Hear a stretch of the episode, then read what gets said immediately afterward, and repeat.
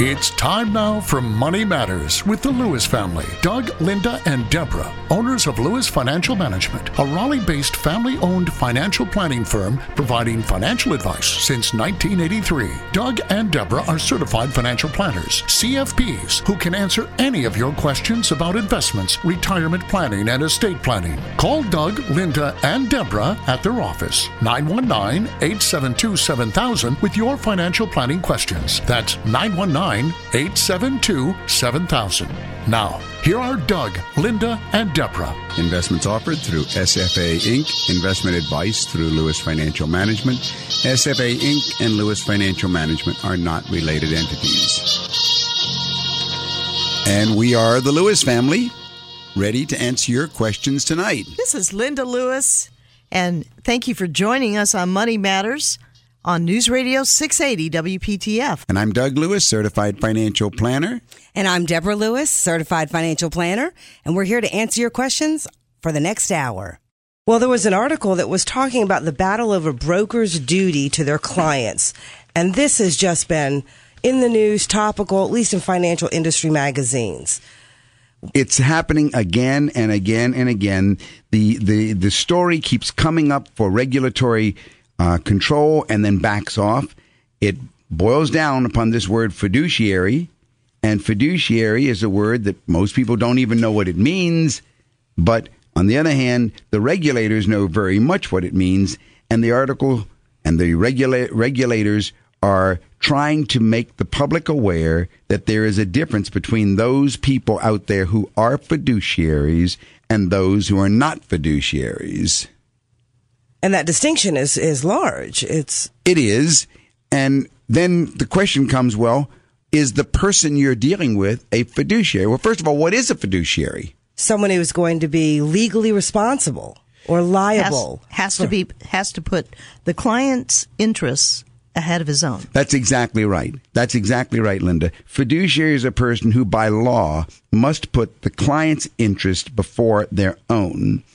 And then there is this other standard called know your client rule or know your customer rule or suitable investments. Stockbrokers are not fiduciaries. So the article wanted to let you know that there are two standards, one for stockbrokers and one for advisors. And brokers are not fiduciaries. They must recommend what's called suitable products, not necessarily the best or the cheapest products. On the other hand, the advisors who are fiduciaries must put clients' interest ahead of their own. And under the current rules, you know, a broker only has to make sure that such and such a product is suitable. He might be wanting to sell an annuity that comes with a nice high commission for him. On the other hand, an advisor who's regulated as a fiduciary, he would be required by law to recommend something less pricey if it was better for the client, whereas the broker would not. But you know, and that th- th- this th- this standard is, is still being fought over. I mean, the regulators keep coming close to it, and then they back away, and coming close to it, and and there's a demand.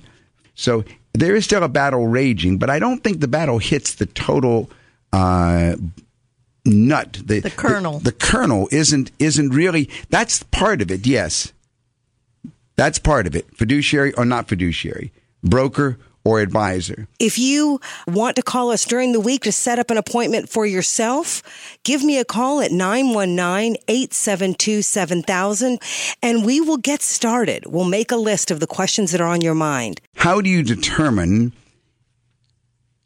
what is the status of the person you're dealing with and of course the SEC and FINRA have both brought this issue to the public but they haven't solved it and the first dividing line is between brokers and registered investment advisors brokers are not required to put the interest of the client ahead of themselves a registered investment advisor is. So that's the first thing to, to find out is the person you're dealing with a registered investment advisor, also called an RIA. And that's very easy to find out. How do you find that out, Debs? Uh, the ADV. Exactly. Why don't you tell our listeners what the ADV is? Okay, it's the form, the advisory form stands for advisor, and it's what you file as a financial advisor with the SEC. and it will give your history and tell about what kind of services you offer. It will talk about what you provide for clients and it'll distinguish whether or not you are a financial planner or a full-fledged Yeah, the Advisor. ADV the ADV is the is the starting point because the ADV, the form ADV is required of every registered investment advisor and it is not required of brokers and the form ADV is required of registered investment advisors because they are fiduciaries. It tells what your background is, your uh, experience, your, fees, your services, your experience. All right, Yeah, but that's the beginning point now. Okay, and this is what I said. It doesn't hit the, the article didn't hit the, the, the bullseye because once you've determined that you're dealing with an RIA, an investment advisor, now you need to find out is this person a money manager or a true financial planner, a person who is uh, giving you advice because many RIAs are not in the business of selling advice. They are simply money managers. And so the way you find that Gathering well, assets under management. yes, and, and the way you find that question, you, get the answer to that question, Linda, is you ask, do you take control of my money or not? Are you going to go ahead? You know, many people call themselves fee only financial planners. That's, that's a, it's, it's sort of a cute term out there now. It really is a term used by money managers who have you sign a power of attorney in which they take control of your money. They are required to go ahead and act on your behalf in your best interest, but they're really buying and selling without you being involved. And that may not be what you want. So that's the question. Are you going to take control or not control of my money? Another Is that question. what you call discretion? It is discretionary account. Am I giving up discretion over to you, my money manager? And then the next question is, do you sell wrap accounts? Many of these fee only planners are actually putting money in what's called wrap accounts. And wrap accounts are accounts where mutual funds are wrapped with one fee platform and it's very expensive. Very expensive. I don't think wrap accounts are uh, a very prudent way to go into your financial planning.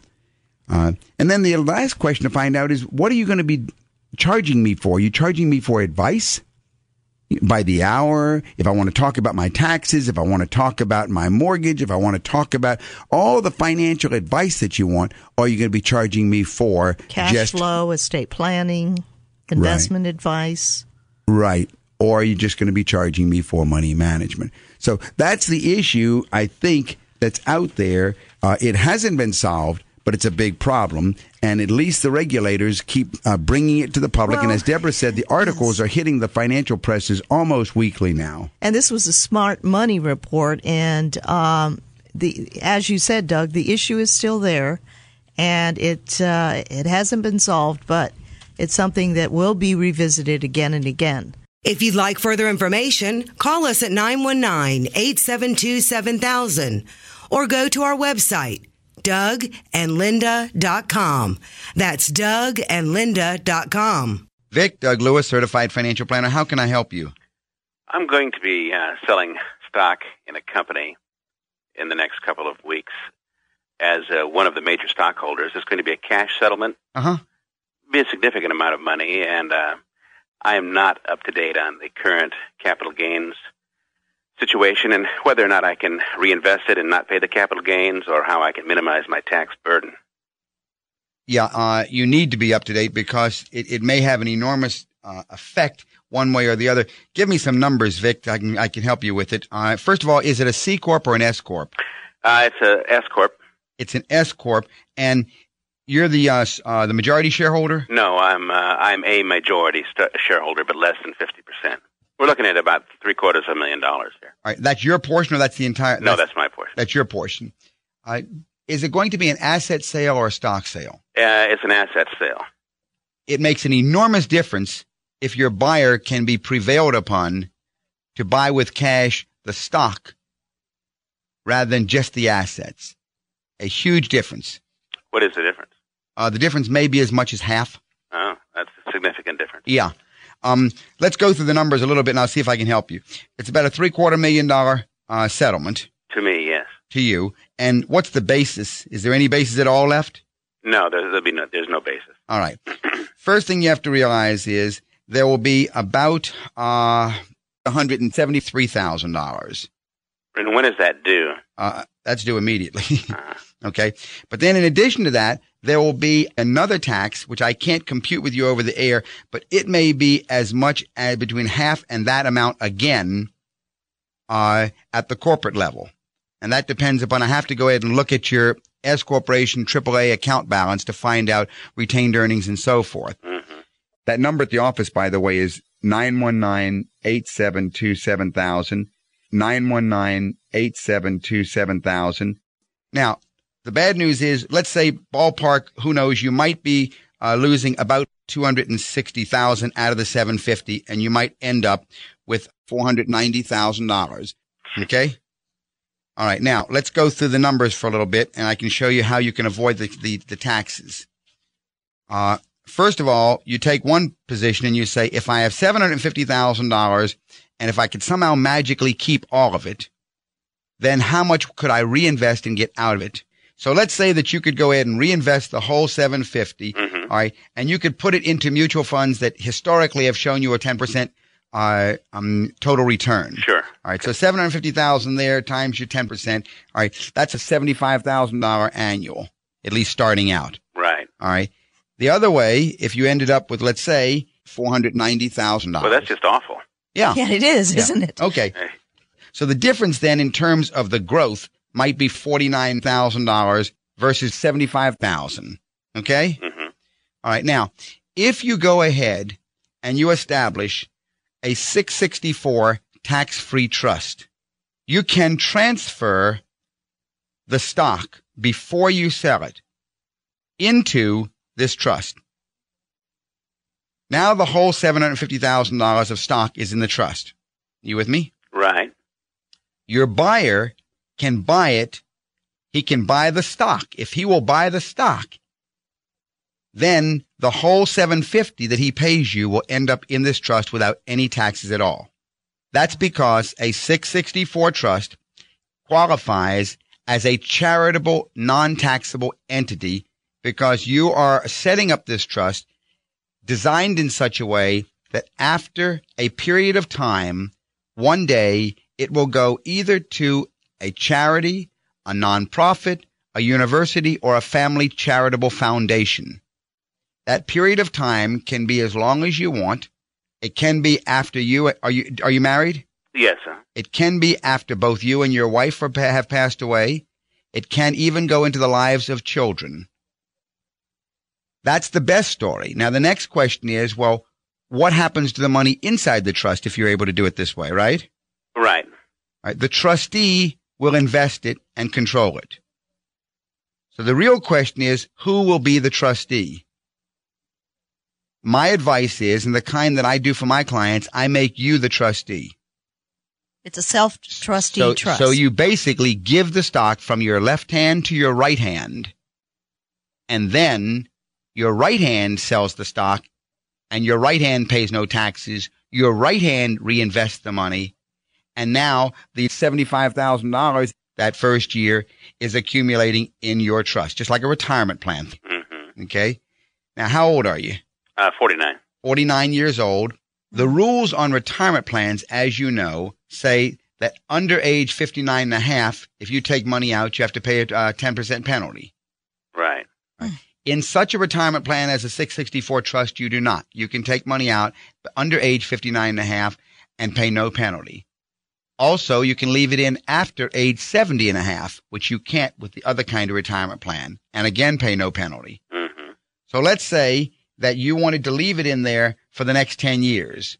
You're 49 now. Let's say you wanted to leave it to your 59 because you say you don't need it to live on.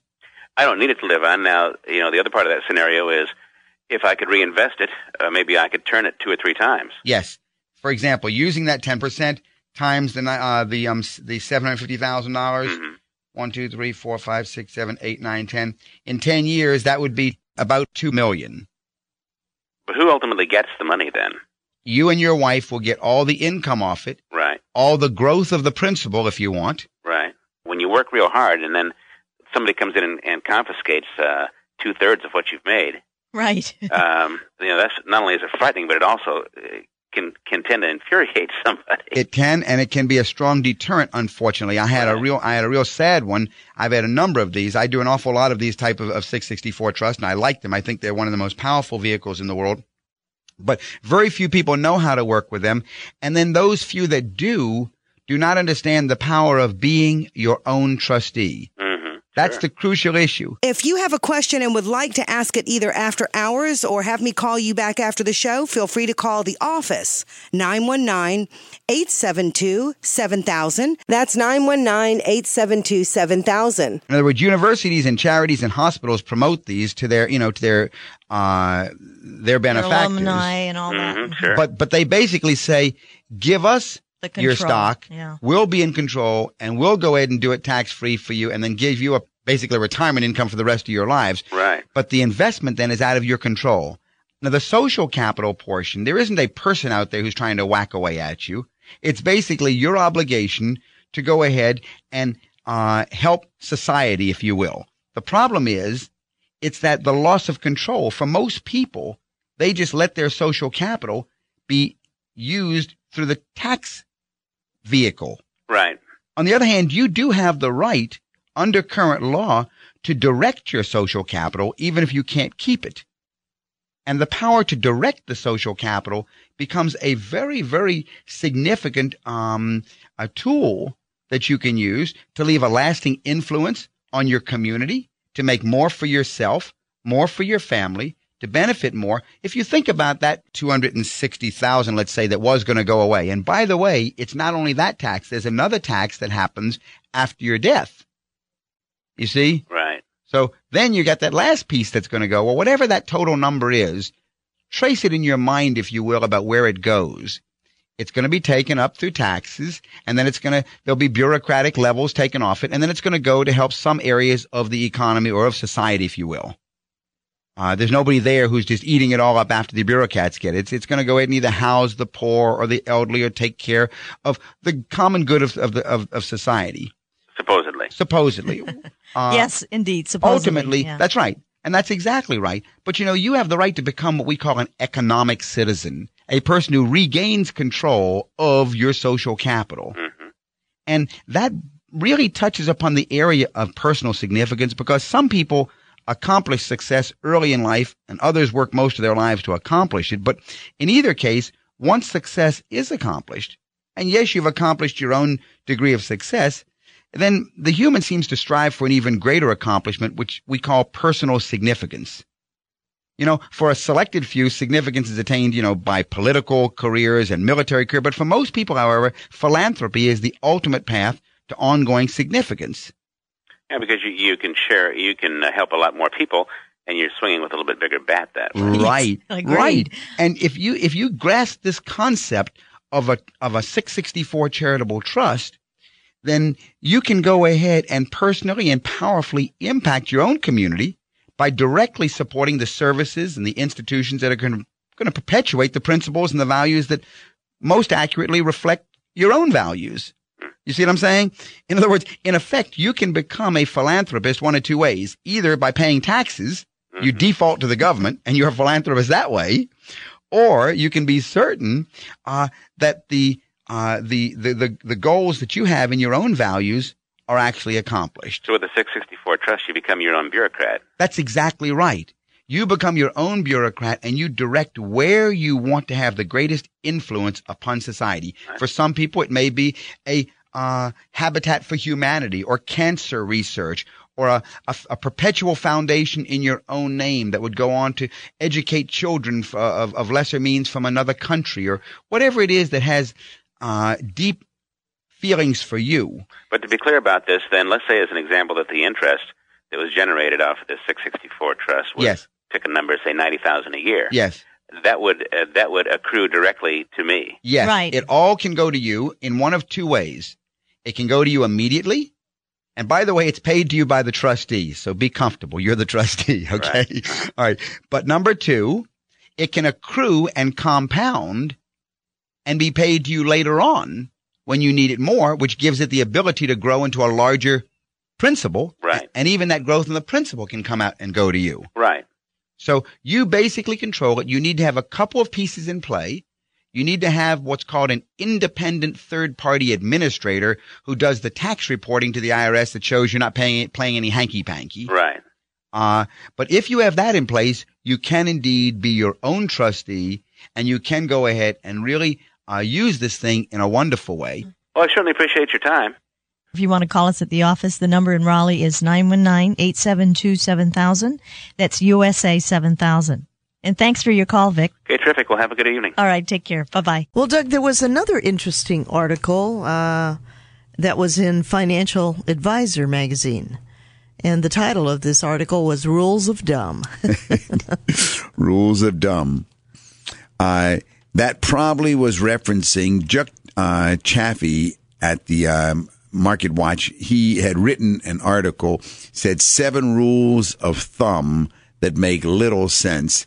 And what he was referring to was the blanket advice that so often is given to consumers. I mean, you know, some people who call themselves advisors, Linda, use rules that just dumb down the profession, you might say. Uh, kind things like this, like um, subtract your age from 100 to determine the percentage of stock in your portfolio. Bad, bad rule of dumb. Plan on spending 75% of your current income during retirement. I mean, these are nonsense things. Uh, purchase five times your annual income in life insurance. Uh, save 10% of your income while you're working. All these little quick, quick rules. Uh, hopefully, no real financial planning professional like uh, would actually be doing them. But there were other things that are really uh, sort of concerning right now. A lot of people say, a lot of planners are saying, take 4% of your portfolio. It's a safe withdrawal rate, and that's how much should be coming out to support you. That is extremely impractical. And why why is that, Doug? Well, although people say it, and there's a lot of articles now that are that are quoting it, it just doesn't work. Planning for each individual situation is the only way to do it. It's got to be on a case by case basis. Everybody is different. You need to be planning for each individual client. Then you need to be reviewing it on a regular basis. And then on the basis of what is needed by that client, that's how much you take you determine out. Would Yeah, be a that- safe withdrawal rate. That's what you take out. You don't just go ahead and automatically set up a, let's do a 4%. That's not financial planning. a one size fits all. Right. that, no, that doesn't work. And that's one of the uh, rules of dumb, I guess you might say. You're listening to Money Matters with Doug, Linda, and Deborah Lewis. Call 919 872 7000 or visit our website, dougandlinda.com. There's another thing, and I've seen this myself, where it says wealthy people don't need financial planning, middle class people can't afford it. What do you think about that? Well, uh, we must disagree on both counts because there are many fine financial planners who bill for their services hourly and they do specialize in middle class clients. Like us? So to suggest that wealthy people don't need planning is just simply wrong. Because that's not understanding what planning is. The wealthier the individual, the more complicated his or her Exactly. asset, uh, issues are. So another one of those dumb statements: the wealthy don't need it, and middle class can't, Can't afford it. That's Uh, wrong. Another you know, thing, people spend money on a lot of things, on what they want, and if you if you if you stop and think about it, planning, you know, when you accumulate assets over your lifetime, it's worth it to pay for advice to get answers to your questions. Yeah, another one of those uh, uh, quick little answers that people uh, look for and they hear high allocation to bonds will reduce risk. And that's really wrong, also. I mean, it just depends on how you define risk. But I mean, I've seen all kinds of illustrations showing how fast you can run out of your money. If you live one day beyond that date on your screen, then did you reduce risk or not? No, that's bond allocations do not necessarily reduce risk. Running out of money before you run out of life. That's the way some people define it. I, I don't, obviously, I don't agree with that. Another thing is you hear this like accumulating wealth is the major purpose of financial planning. That's just wrong. That is just, uh, that's not true because as financial planners, we need to take the time to truly understand our clients' goals and wishes and then help them develop and follow the plan that gets them to where they want to be. Accumulating a large estate to leave to a legacy may be what they want, but to assume that everybody wants to die rich is not true financial planning.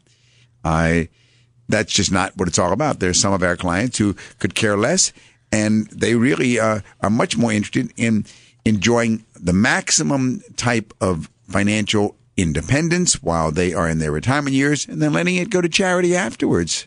And gifting, uh, planning strategies for gifting, whether it be to their children or to uh, their alma mater, etc. But uh, whatever the situation may be, it is important, isn't it, Doug, to uh, to work with a certified financial planner that can help you plan your life. Because what we do in financial planning is we prepare financial plans to assist people in looking at what are their present goals, what are their future goals, and how to arrive at financial independence. It's really personalized. It has to be personalized. Definitely. You're listening to Money Matters with Doug and Linda Lewis on News Radio 680 WPTF. And if you need advice, call me during the week.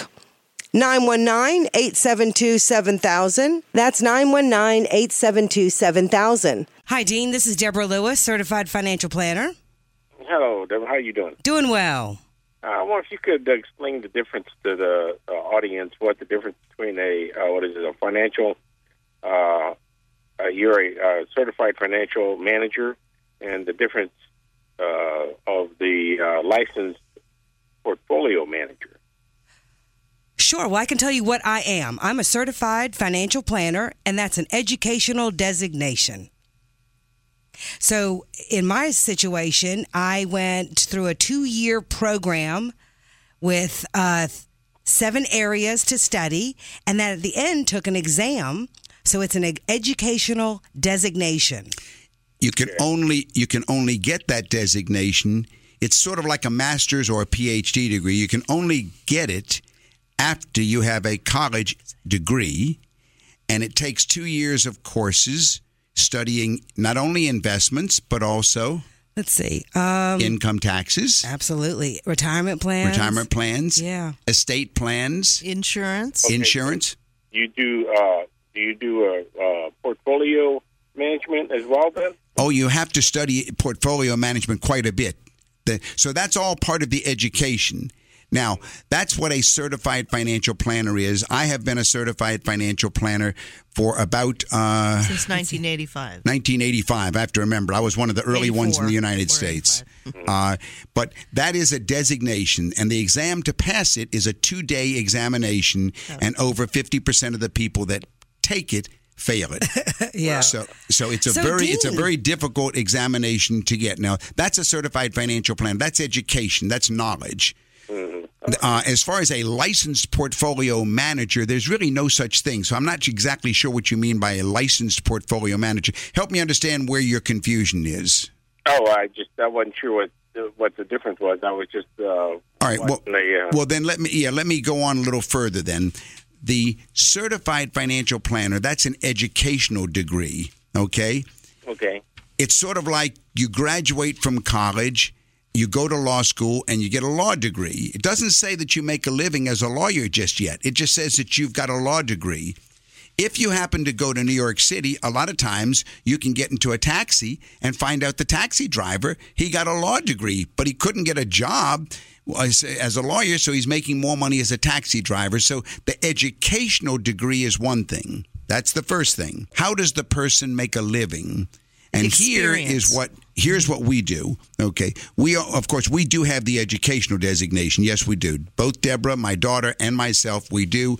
But how we make a living is we are regulated to give investment advice, which is on the on behalf of the investor on setting up an investment portfolio, how to build the proper portfolio, how to go ahead and achieve uh, the That's why I safest yeah, portfolio. Yeah, achieve your financial goals. You know, um, how old are you, Dean? Uh, 62. 62. Okay. So at 62, you're not thinking, wow, I just graduated from college. I wonder how much money I'm going to be able to save for my first job. You're thinking about retirement, right? Well, yes, I am. Right, right. So if you're 62 and are, are you retired? I didn't even ask you. No, I'm still working. I don't plan on retiring soon. Okay, all right. Uh, but it's someone. It's it's getting to know the client and and and and finding out their situation. What's your situation? Oh, I I uh, am a uh, project manager. all right, what's I your manage yeah? my wh- own IRA. all right, and what's your income, Gene? Uh, it's uh, about six digits a year. I'm sorry. About six, six. digits a year. All right, so your income is a hundred is is a hundred thousand. Yes. All right, and have you have you accumulated any portfolio uh, outside of retirement funds? Uh, I manage my own IRA. All right, well that's a retirement fund. I'll come back to that one next. All right, how about manage? How about any investments? Through the years that you've been working that are not in IRAs or 401ks or anything like that. Like stocks, bonds, mutual funds. Oh no, no. Okay. So all of your investments so far have been inside of some type of retirement plan like an IRA. That's correct. All right. And how about in a 401k? Anything in a 401k? No. Okay. So everything is in your IRA. All right. And you manage your own. If you don't have a certified financial planner to work with, if you haven't met with a certified financial planner, call me, Deborah Lewis at Lewis Financial Management, 919 872 7000. It might be the most important call that you make this year. 919 872 7000. How much is in your IRA? Uh, it's about a hundred thousand. About $100,000 and you're still working. Are you now you're not ma- you're not spending everything or I, I don't think you have any any children at home still, do you? No, Okay. So it's just you and your wife? that's correct. All right. So, of your income, how much are you having left over each month to help put away towards your retirement? Uh, approximately uh, three to five hundred a month. Okay. So, you're spending almost all of your $100,000 income except $300 a month. Oh no, no, no, no. I'm sorry. Uh, uh, I'm sorry. Uh, what was the question again? Uh, Okay. All right. If you're if you're over? making yeah, if you're making over $100,000 a year and it's just you and your wife, I presume that you have a lot left over each month. Oh yes, yes. So that was my question, how much is left over each month? Uh, probably about uh, yeah, about three four hundred dollars. But I am also putting that much in. Well, on top of that, Where where are you putting the money? Setting it aside. my IRA. Oh, uh, Okay. All right. Well, the uh, I think where Doug was going was is when one has extra income that's left over at the end of the month after we've paid our living expenses, then the idea would be to have money set aside in retirement accounts and then this extra three to five hundred that's left over in the month, have it set aside in a personal portfolio. So if you want to give me a call during the week, my number is 919-872-7000 and um, we can talk a little bit about what some of your options might be. If you are able to accumulate, you know, if you're not planning on retiring anytime soon, that gives you 10 years you know, maybe that where you could set aside five hundred dollars a month. Well, I think he's got a problem, Deborah. I think at sixty Two years old, if he has not saved anything in any investment portfolio other than his IRA, and the IRA only has $100,000, he needs to seriously hone in on, the living build, expenses. On, on, building an investment portfolio to, yeah. to, to su- support him and his wife when he does retire because uh, you don't have a lot of extra years to go backwards and redo it. Is that again. really where the concern is coming in? Yeah, Gene? well, that's why he needs a certified financial planner. Is that really why the con- the concern and the why you were calling tonight? Like Uh, what? yeah, I was just kind of interested in uh, you know looking into the investment planner. So Yeah, yeah. Well, definitely give me a call. Holly, Are you in the Raleigh area? We are, and we're real easy to get to right off the Beltline, Quail Corners area.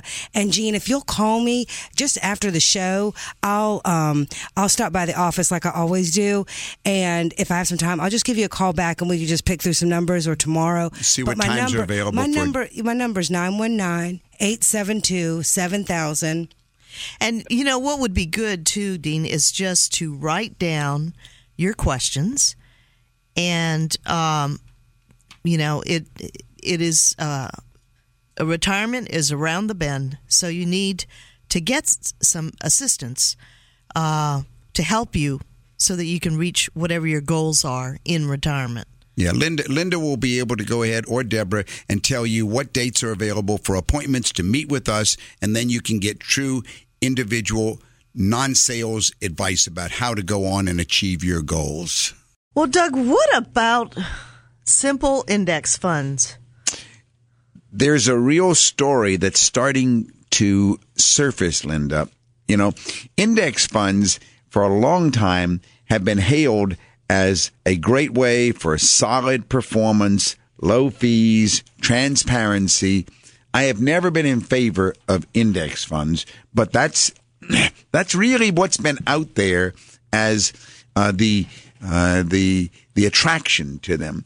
Right now, studies are starting to surface that the index funds themselves may be complicating the market, uh, actually destabilizing the market, and that's because there is so much movement in the amongst the index funds. So it's sort of like a bunch of fish now that are are moving in uh, together, sort of like a school, move to the left, move to the right.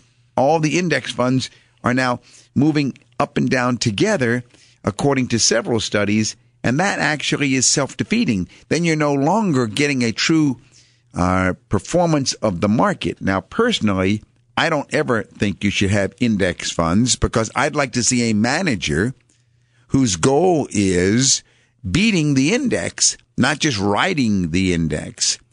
And that's the way I think you should be selecting your funds by selecting managers, how they have done against indexes. But right now, this whole story of index funds and ETFs being a destabilizing factor, it, it's it, it's sort of like there there is so much that can move so fast now. Investors they've got itchy fingers.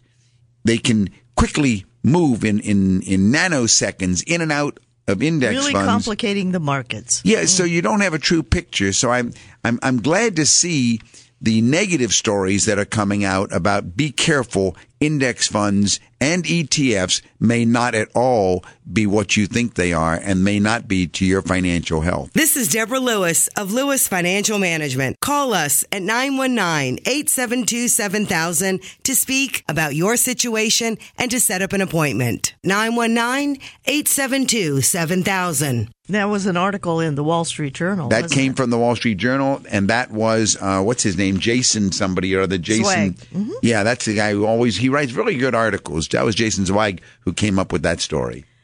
So you're saying that uh, you do not favor ETFs? No, because ETFs are the exact opposite. Yeah, I think you, we should have we should have our money in the hands of managers who are using fundamental research why they feel in their portfolio why they might like John Deere or why they might like Caterpillar or my, why they might like Microsoft not let's start timing in and out in and out in and out that is, you know, buy, sell, buy, sell, buy, sell. And that's what ETFs are. ETFs actually move as a stock. It's like a mutual fund, but they're being traded as stocks. They're exchange traded funds is what they are.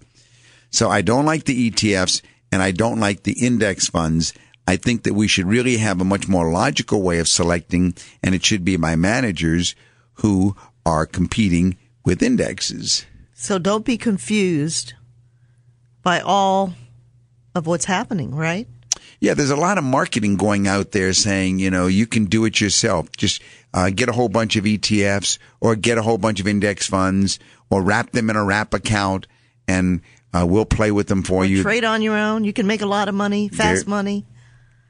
Financial planning is more than just your investments, isn't it, Doug? It is. And and so we need to look at all of the aspects That's of right. your financial world, not just the investment portion. That's crucial. That's crucial. When you get really right down to it, when they meet with us in our office, office, Linda, many of the times when you ask them to give a list of questions, what do they want addressed today?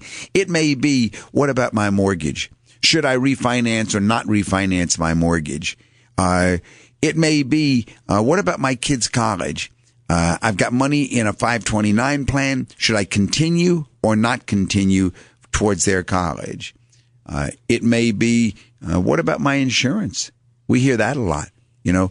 Uh, or should I? What about this annuity sales pro, that, that, that I've been listening to? Does that make sense? There's so many other you know, issues. and there's also a lot of folks that, uh, a lot of parents that have been so diligent over their lifetime supporting their children, and they didn't plan.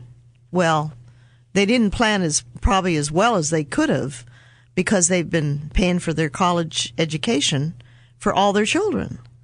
And they're sitting on a lot of equity in their home.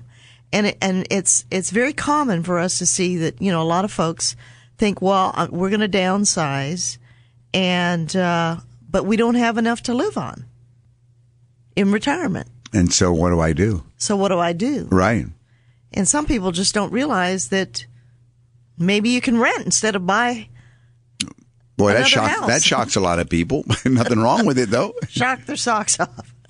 Okay, you're listening to Money Matters with Doug and Linda Lewis. And if you've got questions about your situation, you can call us at our office during the week in Raleigh at 919-872-7000. That's USA 7000 at Lewis Financial Management. Chuck, this is Doug Lewis, certified financial planner. Deborah Lewis, certified financial planner. We're the Lewis family. How can we help you this evening? Hey, good evening, folks. Thanks for taking my call. Yeah.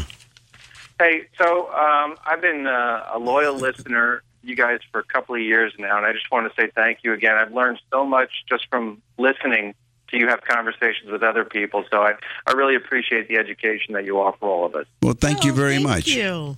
Um, and I'm and I'm probably I'm so late on calling you guys, and I need need to call you guys, but I'm just gonna let me just ask you about this one question anyway. Go ahead. Um, so the one thing that I do know about my savings right now is that I am woefully inadequate in terms of saving outside of the 401k. Okay. And I've heard you talk about this before, Doug. All right. So, um, so my question is this, and I'm trying to figure out. Right now, um, I'm only my my employer matches. Uh, I put in about I put increase one percent every year, so I'm at nine percent right now on my 401k. They match 50 50 cents out of every dollar, up to six percent of my salary. All right, but the reason I put I'm putting nine percent right now is kind of a forced savings. It helps me save. I guess be more diligent. I guess for lack of a better term. Okay. Um, so my question here is that I want to start establishing some savings outside of the 401k, but I'm trying to understand what the, the right percentage is and how to start it. All right. I'm looking for some guidance on that. Sure. Let me ask you a few questions, then I'll answer the question for that you put in front of me. How old are you, Chuck?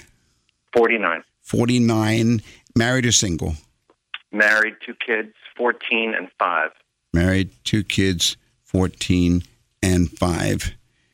All right. Wife working or, or staying or not working? Full time mom, so she's working. All right. All right. Well, I was going to ask for the income. Then you're not paying her. No, so okay. What's your right What's your salary? Uh, it, varies a little bit on the top end depending on the bonus, but about 120. About 120 income. And how much is in the 401k at present? So I have a self-directed IRA from prior uh, employers, about three hundred thousand, All right. and my current one I have right now uh, with my current employer is about seventy-nine. All right. And this is the one that you're adding, that you are putting in 9%, and they're matching you 50% of 6%, or they're matching you 3 uh, matching you on 3%. Yes, sir. Okay. Do you have anything so far in non retirement? Yes, I do. Um, very small amount in equities. I have about six thousand in equities and um, about twenty-five thousand. Excuse me, twenty-seven thousand in kind of a cash emergency fund. All right. Well, it's really interesting. If you'd have told me that you were 64 years old, then I would have said this looks extremely bleak. But because you've told me that you're 49 years old, this looks extre- extremely attractive and it is able to be fixed. Yes, it needs to be fixed, no doubt about it. All right, Now, here's what you've told me about yourself. Number one, you're able to go ahead and put in 9% of your income towards your future. And on the high side, that'd be 10,800, Doug. All right, that's very nice. Now, the next thing you've told me is the reason you're doing it the way you're doing it is because if I don't see it, I can't touch it. It's for savings. Yep. All right. Now, I don't know. I'll ask this one question before I go to the rest of my answer. Do you have a spending problem? Um, Do you, do you and your wife, does your family have a spending problem? you know, it, I, I don't. Th- we'll put it this way: it's not like um, we're hitting the overdraft on the checking or anything like that. But I think our our challenge is that we don't have a budget. All right. Then here's what I'm going to say. Number one, you do need to go ahead and call the office and schedule an appointment to meet with either me or Deborah. The office number is 919 872 7000. Before you come in, we're going to want you to have a list of questions. And one of your questions, of course, is going to be focused right around this how do we get our budget established? All right. Mm-hmm. But then number two, here's the way that you, we will approach it with you. We want to find out what are the living expenses, and then we're going to find out which of those expenses are recurring monthly expenses. And then we're going to go ahead and have you set up what we call a pay yourself first plan, which says everything that is over your money coming in versus your recurring money going out, that surplus, that needs to be redirected into a mutual fund that you and we will choose. To do exactly what you need is that forced savings that I don't see it, I don't spend it. Exactly. We're going to it's going to disappear from your checking account at the beginning of every month just like it's presently disappearing. Okay. However, we're also going to have you reduce your 401k down to 6% because that means you're still getting free money at that point from your boss. Yeah, but but but, but I He's matching 50% up to your contribution of 6. Okay, all right. Because So- I guess what I'm, what I'm trying to determine is that so money that's being saved outside of the 401k, then future withdrawal. I, I guess I'm trying to determine from a tax perspective. All right, don't don't go there just yet. Never let the tax tail wag the dog. Focus on financial independence, becoming a middle class millionaire, and doing it the proper way. So here's why: you want to go ahead and yes, reduce the 401k contribution down to 6% because your boss is giving you uh, 3% free money to match that. Beyond it, that extra 3% is going to be part of what's going into your pay yourself first plan, into your present investment portfolio that needs to be set Let up. Let me interject just one thing, Doug, and that is this. Chuck, that 3% that would not be going to the 401k on a monthly basis is $300. So it becomes very doable. $300 becomes the base for your pay yourself first. now, to, to put it in perspective from the tax side, what you said, Call me, Deborah Lewis, certified financial planner at Lewis Financial Management. 919 872 7000. 919 872 7000. basically we are moving in the same direction that you're presently moving in. I hope that we're going to find more than just that extra $300 when we do the budget and the living expense analysis. But my point is, you want to have, you should have at the present time, $379,000 accumulated in non investment assets, and you don't. You only have 32000 You want equal size 33,000. pockets. And here's why. When you finally decide to pull the plug and leave your employment and retire, whether it be at age 55 or 60 or whatever age that you do, then you're going to find out what you take from your from your IRA and 401k is taxed double of what you take from the other one. So at that time you're going to want the biggest one to be the non IRA, the non 401k and you must always be looking forward to the tax situation then, not just the tax situation now. That's why I say you don't let the tax tail wag the dog. That's a good point. If you if you're paying taxes, that means you're making money. That's exactly right. You're making money and you're and you're statement and you're accumulating, Chuck. And the best news is you're only 49. That's right. Which means you've, You've got another maybe 20 years. maybe 10 to 59. Uh, we will see when we meet together. We'll pick a year and see when you can make it. Well, I tell you, if you can if you can get me holding a fishing pole full time in 16 years, that would be a nice thing. Sounds The good to me. The fact that you said 16 is you'll get there. You will. You will. Call Yeah. us on Monday or tonight. I uh, will be going by the office. It's 919-872-7000. Make an appointment and um, I'll let, give you a list of things you need to bring in. But start making that list of questions and we'll go from there. You know, Chuck, before we drop drop off the line with you, I will tell you I'm never allowed to mention client names and so forth on the air and whatever. But I know personally I've got a list of maybe a hundred who were just like you, who have been with us through these years, and they started where you were, and they are now holding on to that fishing pole. That's So right. it's definitely doable. Uh, And well, you can thank hold on to that fishing pole along the way. Amen to that. Well, thank you guys. Carve out I will some- definitely be giving you a call. It's time. It's time that I stopped uh, waiting for tomorrow and do it today. So thank you so much. You're so All right. welcome. Thank you, and you have a wonderful week. This is Deborah Lewis. Our number at the office is 919 872 7000. 919 872 7000. It's important, Doug, to to look at the big picture and to get an education about what are the funds that you should have in your portfolio and why. What is your risk tolerance, right? Yeah. and what are the charges? And you know, a lot, many f- folks that come in to see us, sometimes they've come to see us because they were very unhappy with their last advisor, and in some cases they've never worked with an advisor. Maybe they inherited some money, or maybe an event happens like Dad's got to go to the nursing home. We've got to make some decisions. To We're hearing a lot of those. The sandwich Oh, generation questions. All kinds of situations that are coming up. But the the problem is either there's not a full disclosure by some of the people out there that are quote giving advice about what they're selling, and so people are in the dark. Or people are are just diligently working and they've invested their money but have no clue what are the fees being assessed to their portfolio. Right? Mm-hmm. Another one of the things along the line of those who are still working are the 401ks because the 401ks, a lot of people are over contributing, thinking they're helping themselves just because they've been told that it saves taxes. And that's not a right answer very often. Sometimes you're hurting yourself by contributing too much to your 401k. So, whatever these kinds of questions to all of our listeners, jot them down and work with a certified financial planner. You can call us at Lewis Financial Management. We'll be happy to see what your situation is, and then we can send you an introductory packet and we can assist you with addressing your financial planning issues. There's a lot of major issues that are going to be affecting people. A lot of downsizing of jobs and things like that.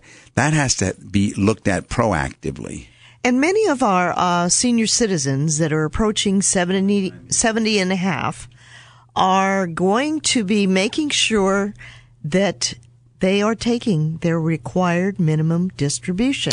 You know, there's a 50% penalty, Linda. There's a 50% tax penalty if you don't get the right amount out after you're 70 and a half. That required minimum distribution, if you miss that by any amount, you get hit by a 50% penalty. So it's important to work with your advisor or your retirement uh, be- benefits uh, people to make sure that you get the calculation that you should take out Mm-hmm.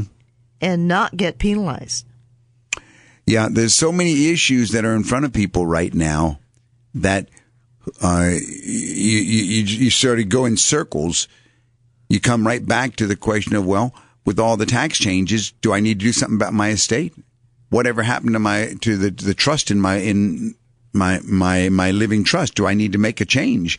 And yes, there are some changes that have to happen, but if you don't look at them playing the ostrich game, putting your head in the sand, certainly isn't going to solve anything.